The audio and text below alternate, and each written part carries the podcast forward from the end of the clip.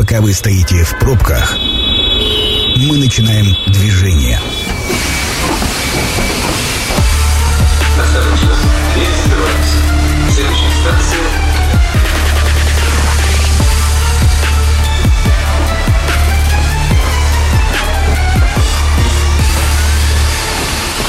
Метро. Главные темы Красноярска. Друзья, добрый вечер. Меня зовут Екатерина Кузьминых. 1 декабря. Всемирный день борьбы со СПИДом. И, э, в общем, эту э, тему, обстановку в Красноярском крае мы решили э, сегодня обсудить. По, в гостях у нас э, Юрий Гордеев, заместитель директора Красноярской региональной общественной организации поддержки гражданских инициатив «Чистый взгляд». Юрий, добрый вечер. Добрый вечер, уважаемые И э, Елена, равный консультант и человек, живущий из СВИЧ. Мы с Леной, Лен, добрый вечер. Встречались э, пять лет назад в этой студии. Лена выглядит еще лучше, чем пять лет назад. Рассказала, что она родила уже второго ребенка, второй раз вышла замуж. В общем, э, начнешь думать, а, так ли э, плохо, в общем, жить с ВИЧ, но э, обо всем, конечно, по порядку. А еще у нас на связи должен быть а, представитель спеццентра. Чуть позже он у нас появится. А, Сегодня официальная статистика, которую озвучил главный санитарный врач Красноярского края. За этот год а, более двух э, тысяч человек, у двух тысяч человек выявили ВИЧ-инфекцию. Не очень корректно, наверное, говорить заразились, потому что непонятно, когда произошел факт заражения. Так Факт- мы и не знаем, сколько человек заразилось за этот год. ну вот э, про, мы сейчас про официальную Да, статистику, а потом про реальное положение. Э, Это, по крайней мере, официальные данные Роспотребнадзора. А, При этом, если я правильно понимаю, то ну, по-прежнему, как и последние несколько лет, э, гетеросексуальный способ заражения а, выходит на первое место. Да, Это- сейчас 60% это гетеросексуальный путь передачи. то есть это э, заболевание, которое давно перестало быть маргинальным и связанным с социальными слоями населения, Совершенно а становится верно. абсолютно таким обыденным вирусом, коварным, потому что никак может не проявляться, и вы можете долгое Конечно, время про него конечно. не Сейчас все слои населения подвержены риску инфицирования. Это уже не те маргинальные группы, когда потребители наркотиков, там секс-работницы или э, мужчины, практикующие секс с мужчинами. Сейчас практически все население, все, все слои нашего общества, они подвержены риску инфицирования. Ну и если я правильно понимаю, то если раньше а, наибольшее количество ВИЧ-инфекций выявлялось среди мужчин, а, то сейчас очень большой процент среди женщин, и в принципе из зафиксированных 40% а, носителей ВИЧ-инфекции это женщины. Да, совершенно верно. У женщин э, риск инфицирования намного больше, чем у мужчин, потому что площадь поражения на половых органах, она намного больше. А, Юрий, вот а, помню, наверное, около года назад была очень активная волна, возможно, это было э, связано с выходом а, фильма «Нулевой пациент».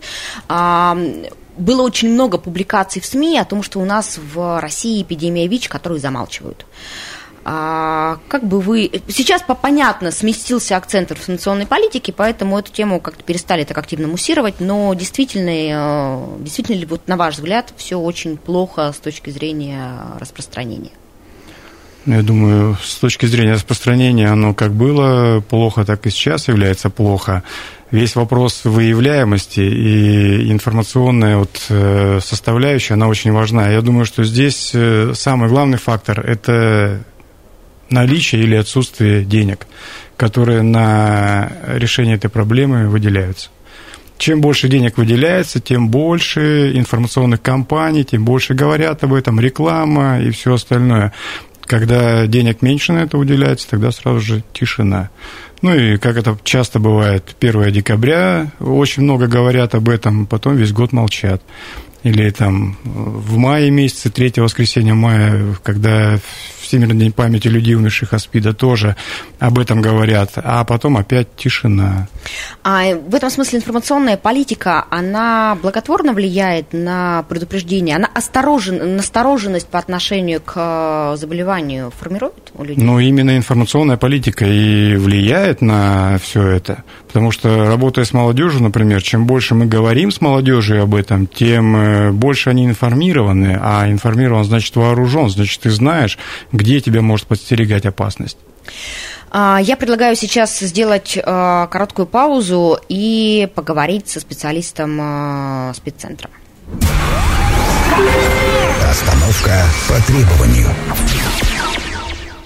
На связи у нас врач-методист Краевого центра СПИД э, Руслана Шешина. Руслан Маратовна, добрый вечер. Добрый вечер. Ну, э, мы вот э, в целом статистику, наверное, такую крупными мазками обозначили про 2000 э, вновь выявленных ВИЧ-инфицированных за последний год. А скажите, по отношению к предыдущим периодам, это больше, меньше, или мы держимся на каких-то, в каких-то там определенных рамках? Ну, я бы так сказала, мы выявляем примерно на том же уровне. У нас нет так сказать, э, большого количества вновь выявленных, которые бы значительно превышали предыдущие годы, как это было когда-то в 2013 в 2015 году. Сейчас э, вот, э, интенсивность прироста новых случаев ВИЧ-инфекции все-таки меньше. А учитывая, что мы тестируем сейчас больше, ну, помаленьку увеличиваем количество протестированных, а, то можно сказать, что эпидемия ВИЧ на сегодняшний день ну, приближается к такой некоторой стабилизации, хотя за один год вот такой вывод стопроцентно сделать, конечно, рано. Руслан Маратовна, скажите, а какие основные а, ну вот, ситуации, когда люди узнают о своем ВИЧ-статусе положительном? А, я помню, что долгое время это было ну, для женщин, когда они вставали на учет по беременности и сдавали анализы. Сейчас вот те, кто те люди, которые приходят, например, добровольно сдают, я так понимаю, бесплатные тесты, проходят разные акции. Вот в каких ситуациях узнают люди по статистике о том, что у них ВИЧ-инфекция? Я бы сказала, на наших мобильных пунктах, например, куда люди именно сами приходят добровольно, понимая свои риски, сдавать тест на ВИЧ. Это люди в большинстве своем все-таки молодые, до 30 лет.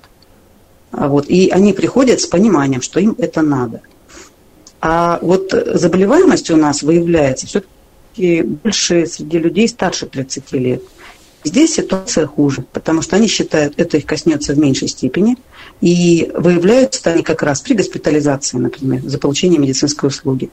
Э, потом э, при каких-то там профосмотрах, если у них это, ну, они подлежат там профосмотру вместе с обследованием на ВИЧ-инфекцию. А вот чтобы самостоятельно прийти и обследоваться, потому что есть понимание собственных рисков, вот среди населения старше 30 лет, к сожалению, такого понимания недостаточно. Руслана Маратовна, а как-то изменилась приверженность людей к э, лечению? Ну, много, ну, там немного, ну, скажем, там 10-15 лет назад, а, ведь многие ВИЧ-инфицированные воспринимали свой статус как, э, ну, так, с пораженческим настроением, и а, некоторые не верили в лечение, а сейчас, ну, я так понимаю, все больше положительных примеров и счастливых и долго живущих людей с ВИЧ-статусом. Вот вы же видите эти цифры статистики и понимаете, а насколько катастрофично сейчас реагируют ВИЧ-положительные положительные на информацию о своем инфицировании? Ну, скажем так, э, ситуация здесь, конечно, помаленьку, постепенно двигается в лучшую сторону. Вот, то есть э, люди, которые выявляются с диагнозом ВИЧ-инфекции, им сразу рекомендуют начинать терапию. Но остается все равно еще определенный процент процент, в меньшей, конечно, степени, чем там энное количество лет назад, но определенный процент людей, которые не желают принимать свой диагноз, соответственно, они не будут лечиться. И вот, вот ситуация, она пока вот э, остается. Может быть, менее острая, чем ранее, но все равно она есть, и с этим нужно работать можно. Спасибо большое за комментарий. Друзья, на связи у нас был врач-методист э, Краевого центра СПИД э, Руслана Шешина. Э, возвращаемся в студию. Елена, наверное, к вам вопрос. Ведь я так понимаю, что вы как равный консультант в том числе общаетесь с людьми, которые не так давно узнали про свой ВИЧ-статус, пребывают в шоке и не очень понимают, как, с ним, как им дальше жить. Да, в основном я с такими общаюсь. Ну и одна из, так понимаю, из задач как раз сказать, что посмотрите на меня – я, в общем, живу вполне себе неплохо. Сколько лет у вас уже э, ВИЧ-положительный статус? 20 лет. 20 лет. А, за это время как ваша собственная трансформация а, произошла? Вас часто спрашивают, ну, как вы заразились? Ну, скажем так, среди пациентов вообще ну, такой вопрос не звучит. Какая разница, кому как я заразилась? Сам факт, что уже есть э, заболевание, ну, даже не заболевание, есть у меня определенный статус, да, с которым я живу потому что больным человеком я себя точно не считаю. Вот. Спрашивают, видят, что я здоровая, красивая, счастливая. рассказываю о терапии, что я принимаю терапию, она мне помогает. И благодаря как раз терапии я здоровая, красивая, счастливая. Ну и если бы, допустим, в 2002 году я знала, вот, что терапию надо начинать сразу, как только она появилась, тогда я бы ее вытребовала себе, конечно. А, а вы не сразу начали?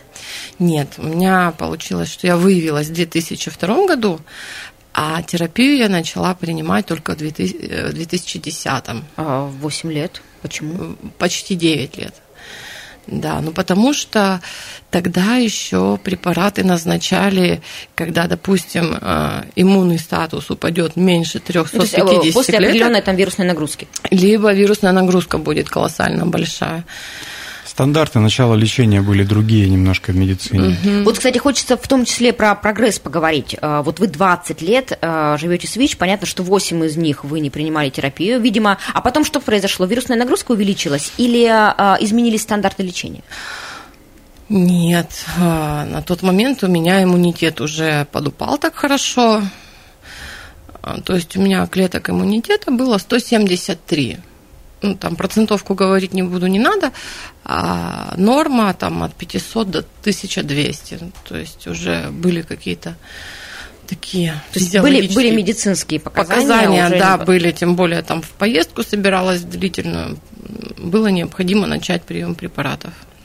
А сейчас стандарты поменялись, сейчас вот, э, ну, как бы, нужно ли ждать кому-то 8 а, нет, лет? Нет, нет, сейчас назначают препараты сразу, как я объясняю, когда пациентов, что, ну, когда они начинают там противиться, зачем мне, типа, я же чувствую себя хорошо, я им объясняю, что проще сохранить вообще ну, то здоровье, которое ты имеешь на данный момент, чем, например, как я там годами вообще наверстывать то, что ты уже растерял. Потому что да, да, до хороших клеток иммунитета мне пришлось там идти почти 10 лет. Да, раньше и терапия была более токсичная, скажем так, и больше влияния на организм оказывала на печень, на другие разные побочные моменты были. Сейчас терапия, она более чистая, более качественная, поэтому э, пациентам обычно назначают сразу лечение. Ну, предлагают, во всяком случае, чтобы максимально не дать вирусу развиться, а иммунитет твой, ну, скажем так, родной, он так и оставался на должном уровне. Юрий, но приходится еще бороться с э, мракобесием, с э, непониманием, Конечно. с э, таким постоянно. Это самая большая проблема, это мракобесие, это неинформированность людей. Кто-то говорит, что ВИЧ-инфекции вообще не существует, что это все ерунда, что это заговор фармкомпании, что нас хотят там убить, уничтожить и так далее. Ну, коронавируса тоже нет, мы же это все знаем. Да, да, да. И вот как раз ну, цель нашей организации – работать с такими пациентами, помочь им э, принять свой статус, познакомиться с другими людьми, кто долгое время находится уже с диагнозом и принимает терапию, посмотреть, что это нормально, и, в принципе, люди меняют свое отношение к э, заболеванию, меняют свое отношение к э, вирусу и к лечению. А насколько изменилось, ну, изменилась сама терапия? Вот вы говорите, что я прекрасно помню разговоры и публикации в СМИ о том, что, ну, например, для того, чтобы тебе бесплатно назначали лекарства, у тебя помимо ВИЧ-статуса должен быть еще и гепатит С, и тогда тебе дадут э, нужные таблетки. А, понятно, что там оригинальные импортные препараты, как правило, были лучше, дороже, и поэтому были недоступны для наших пациентов. Как сейчас? Нет, такого не было. Всегда терапия была доступна, просто раньше прием препаратов Э, надо было принимать, например, там, ну, 5-6 таблеток в течение дня. То есть утром 2, там, в обед одну, вечером 2. По очень сложной схеме. Это очень сложная схема, да. Не всегда у людей есть такая возможность. Сегодня две таблетки человек принимает в сутки, этого достаточно. Есть препараты, когда одну таблетку ты будешь принимать в сутки, этого достаточно. Э, скоро, ну, мы надеемся, что скоро уже появится э, препарат, который ставишь одну инъекцию в месяц, и этого достаточно будет. То есть идет хороший прогресс, идет эволюция в этом смысле, и для пациента это большое облегчение. А, говоря про официальную статистику, вы сразу сделали ремарку, что это вот по официальным данным. А насколько, по вашим м, сведениям, официальная статистика отличается от реального положения вещей? Ну, мы всегда ссылаемся на, опять же, мнение специалистов, потому что ну, специалисты говорят, что эту цифру надо как минимум в два раза умножить. Как минимум в два раза, а то и в три. Э, не хотелось бы пугать, конечно, слушателей наших, но если мы говорим, что официальная статистика в России это миллион и больше, там миллион двести, миллион сто, то 2 миллиона – это те, кто ничего не знают о своем заболевании. И внешне это же никак не проявляется. Человек не чувствует, что он, ну, вирус проник в его организм. Э, первое... Ну, какое-то время не чувствует. Да, 3, 5, 7 лет он может не чувствовать. И Руслана Маратовна сказала о том, что многие сейчас выявляются в старшем возрасте, за 30, уже на стадии, когда они попадают э, в больницу с э, какими-то другими заболеваниями, воспаление легких, там, туберкулез или герпес, опоясывающий лишай там, и так далее. Ну, многие, многие вот такие э, проявления а, именно из-за этого происходит. И тогда только человек узнает о том, что у него есть ВИЧ-инфекция. А оказывается, он инфицировался 5-7 лет назад. Вот. А какие-то, рас... ну, вряд ли, наверное, уже возможно провести э, расследование и там выявить цепочку, может быть, найти тех, кто еще э, заразился. Ну, что специалисты Центра очень... СПИД пытаются провести эту цепочку расследования, там, контакты, с кем человек там контактировал, какие виды контактов и так далее. Но это э, всего лишь предположение, потому что никто не знает до конца, где, в какой момент и, и с кем это произошло и как. Друзья, а, мы сейчас прервемся на короткую рекламу, после обязательно продолжим. Напомню, что партнер программы «Метро» на этой неделе – официальный дилер «Эксид» «Медведь на караульной». Переход на рекламную Новый официальный дилер Exit «Медведь на караульной» уже открыл свои двери и приглашает вас познакомиться с премиальными внедорожниками. В честь открытия мы подготовили для вас специальное предложение на покупку и сервисное обслуживание автомобилей Exit. Ждем вас по адресу улица Караульная, 37. Подробности по телефону 219 09 90. Метро.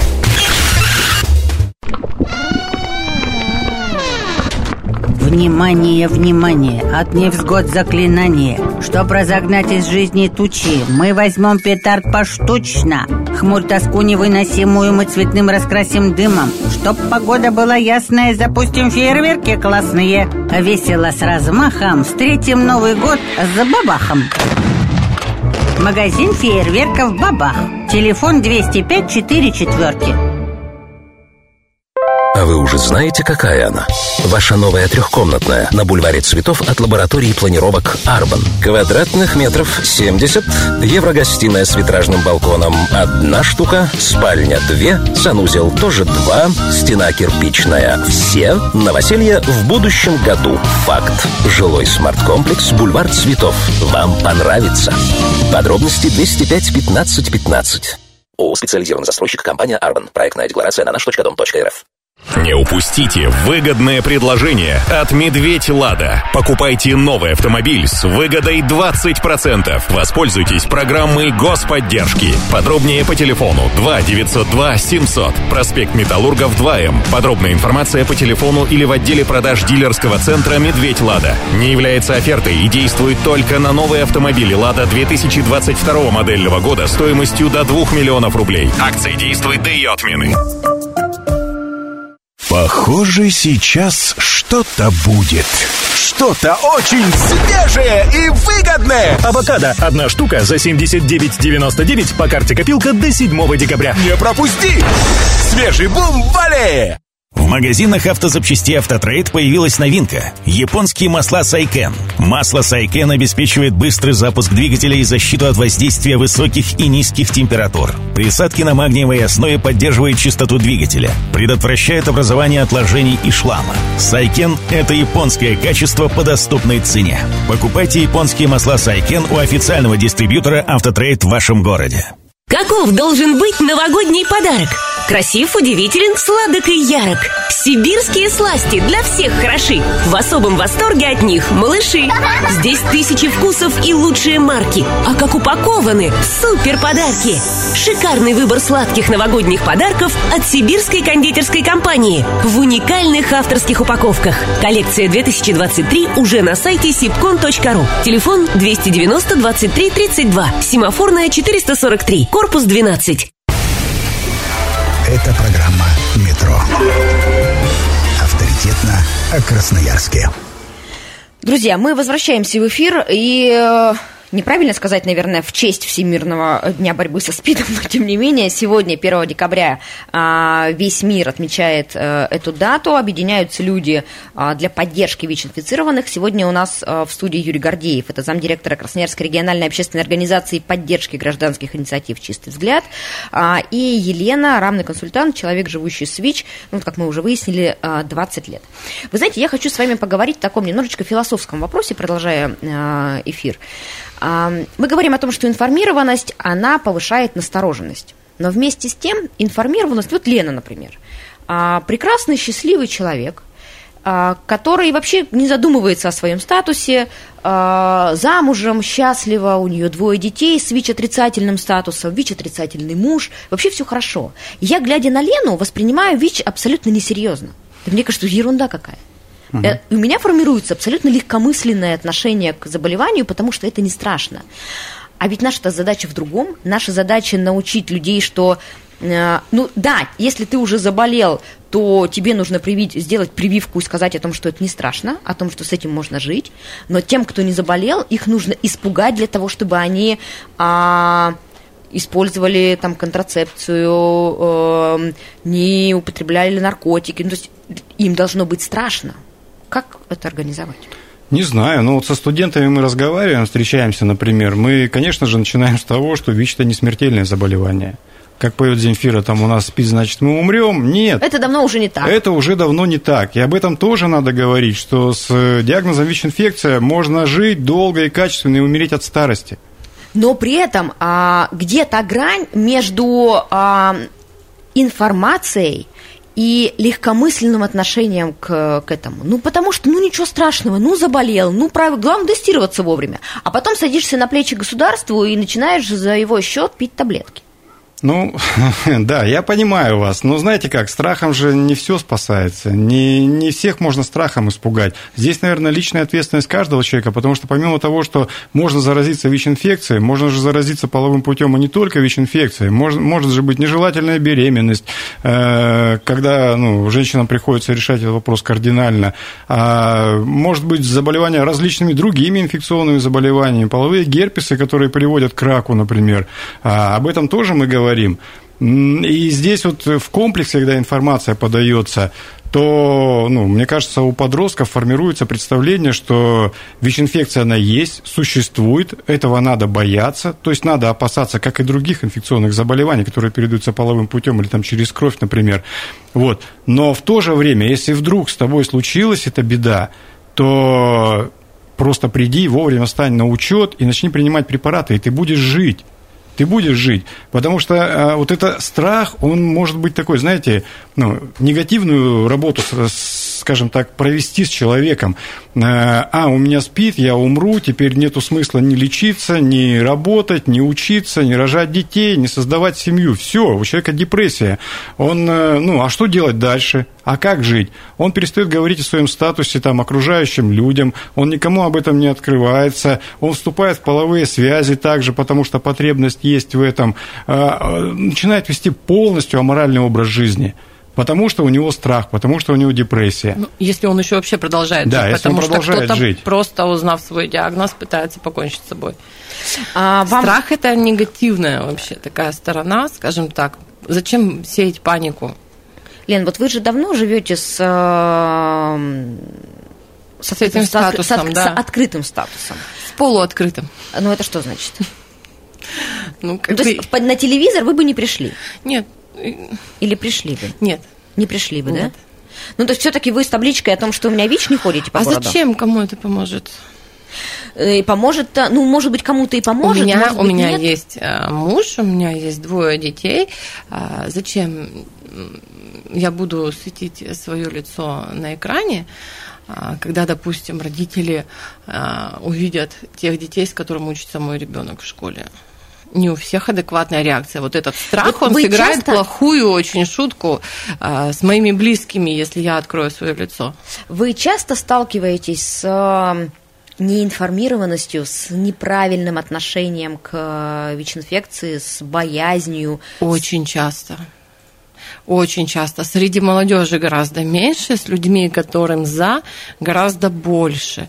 Особенно это вот люди уже там 45, 50, 60 лет. Это вот они еще живут э, в советских временах, когда э, ВИЧ-инфекция, это болезнь секс-работниц, наркоманов и да. лиц с нетрадиционной сексуальной ориентацией. И вы, если помните, вот этот вот сегодня напоминали сериал «Нулевой пациент», угу. вы помните реакцию, да, какая была, как э, гнали просто вот этих вот людей, которые впервые выявились, они сами-то с этим не знают, как разобраться, как с этим жить, сами напуганы. Ну и в случае а с ними окружающие. Там не, не было никакой негативной коннотации, по большому счету, они заразились в медицинском учреждении.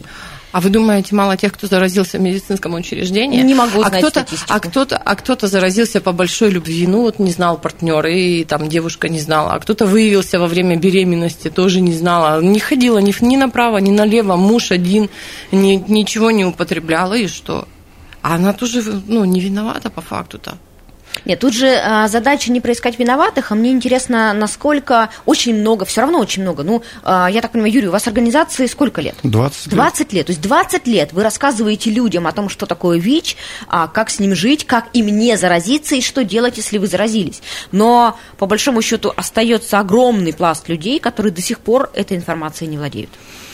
Да, они владеют. Потому что они не хотят слышать ту информацию, которая их не касается. Мозг просто отфильтровывает. Вот ну, меня это не коснется. Я там не употребляю наркотики, я веду, э, не веду беспорядочный образ жизни какой-то, да, у меня там один муж там, или одна жена.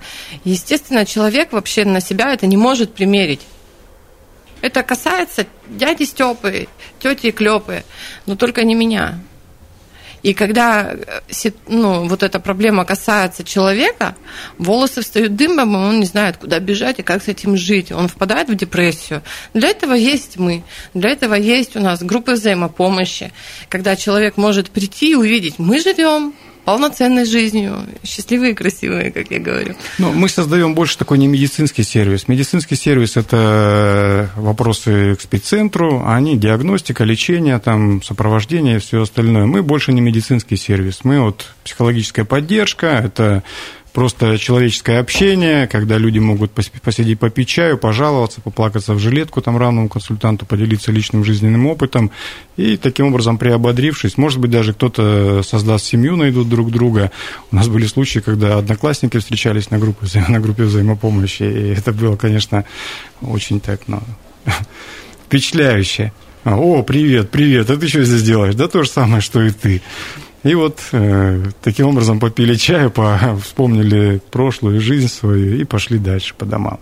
Мы во время рекламной паузы обсуждали, э, что у нас сейчас в спеццентре 10 тысяч человек состоит на учете в Красноярске.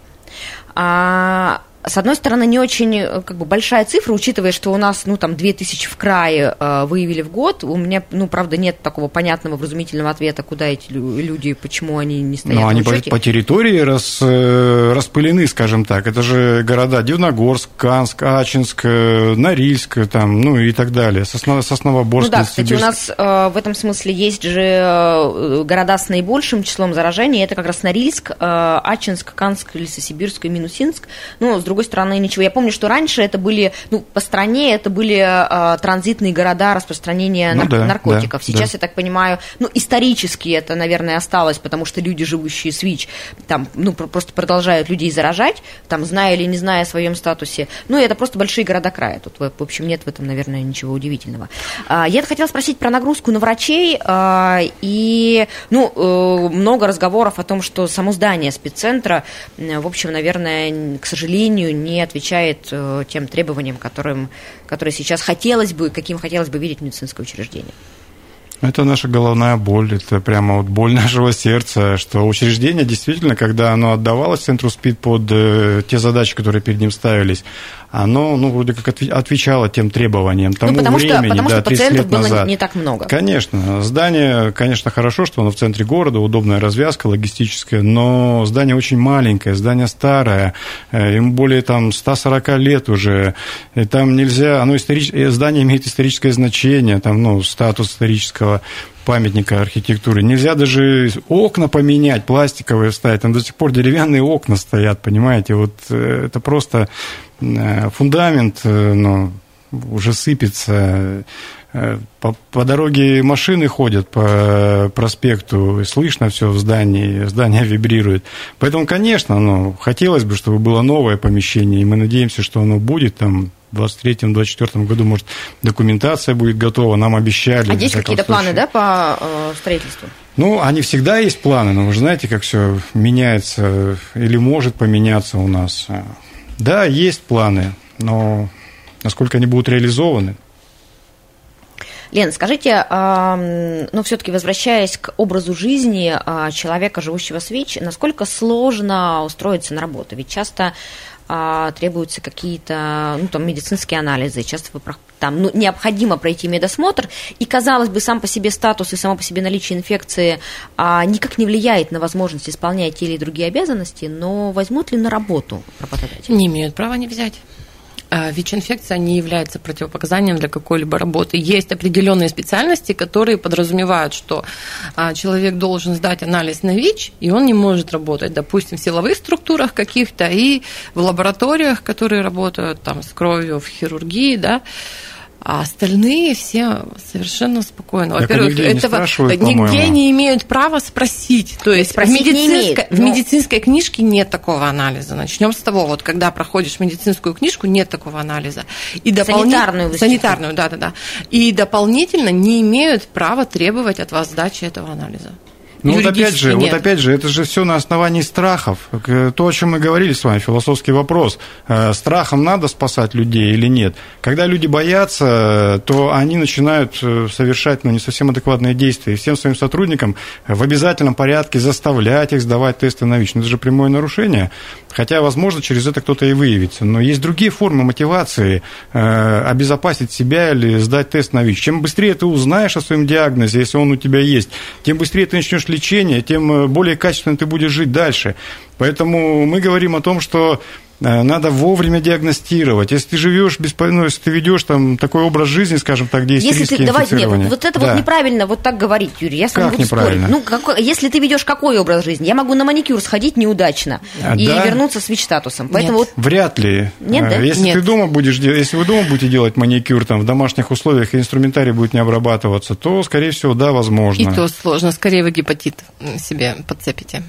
Гепатитом ну, гораздо легче заразиться, чем ВИЧ-инфекцией. Ну, а, Тут то, еще что, постараться нужно. Вот, то, что заразиться ВИЧ-инфекцией нужно постараться, должна быть высокая вирусная нагрузка, повреждение кожных покровов, и достаточно, как бы там, э, ну, э, не все биологические жидкости имеют одинаковое, там, понятное, да, содержание вируса. Все, конечно, так, но я просто про формировку, если вы ведете себе какие-то, да, ну, мне кажется, смысл-то вот, в том, если чтобы у вас есть человек контакты, должен понимать, если у вас есть он... сексуальные контакты э, вне, скажем так, брака, или вы одинокий человек и периодически встречаетесь с разными мужчинами там, или женщинами, или там с одним, например, но верность, она тоже не дает стопроцентной гарантии, потому что ты же не можешь э, гарантировать, что партнер тебе не изменяет.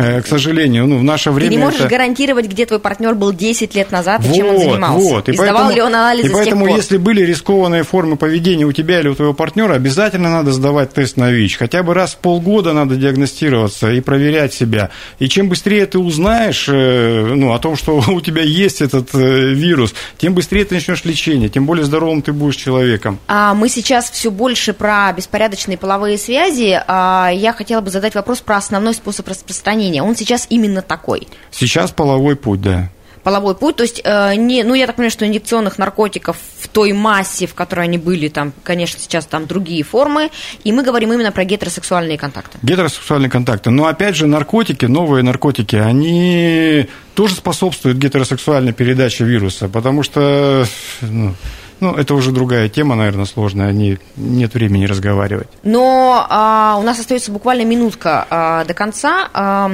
если говорить сейчас про какую-то основную вот проблему, с которой нужно, с которой нужно бороться, то на что направлена ваша работа? Информированность и тестирование. Но тестирование же вы не обеспечиваете? А, мы вместе с сотрудниками центра СПИД э, выезжаем, мы читаем лекции, мы проводим мотивационные всякие презентации, а сотрудники тестируют. Вышло у нас, к сожалению, время эфира. А, Благодарю вас а, за то, что пришли к нам и рассказали. А, Спасибо большое и до свидания.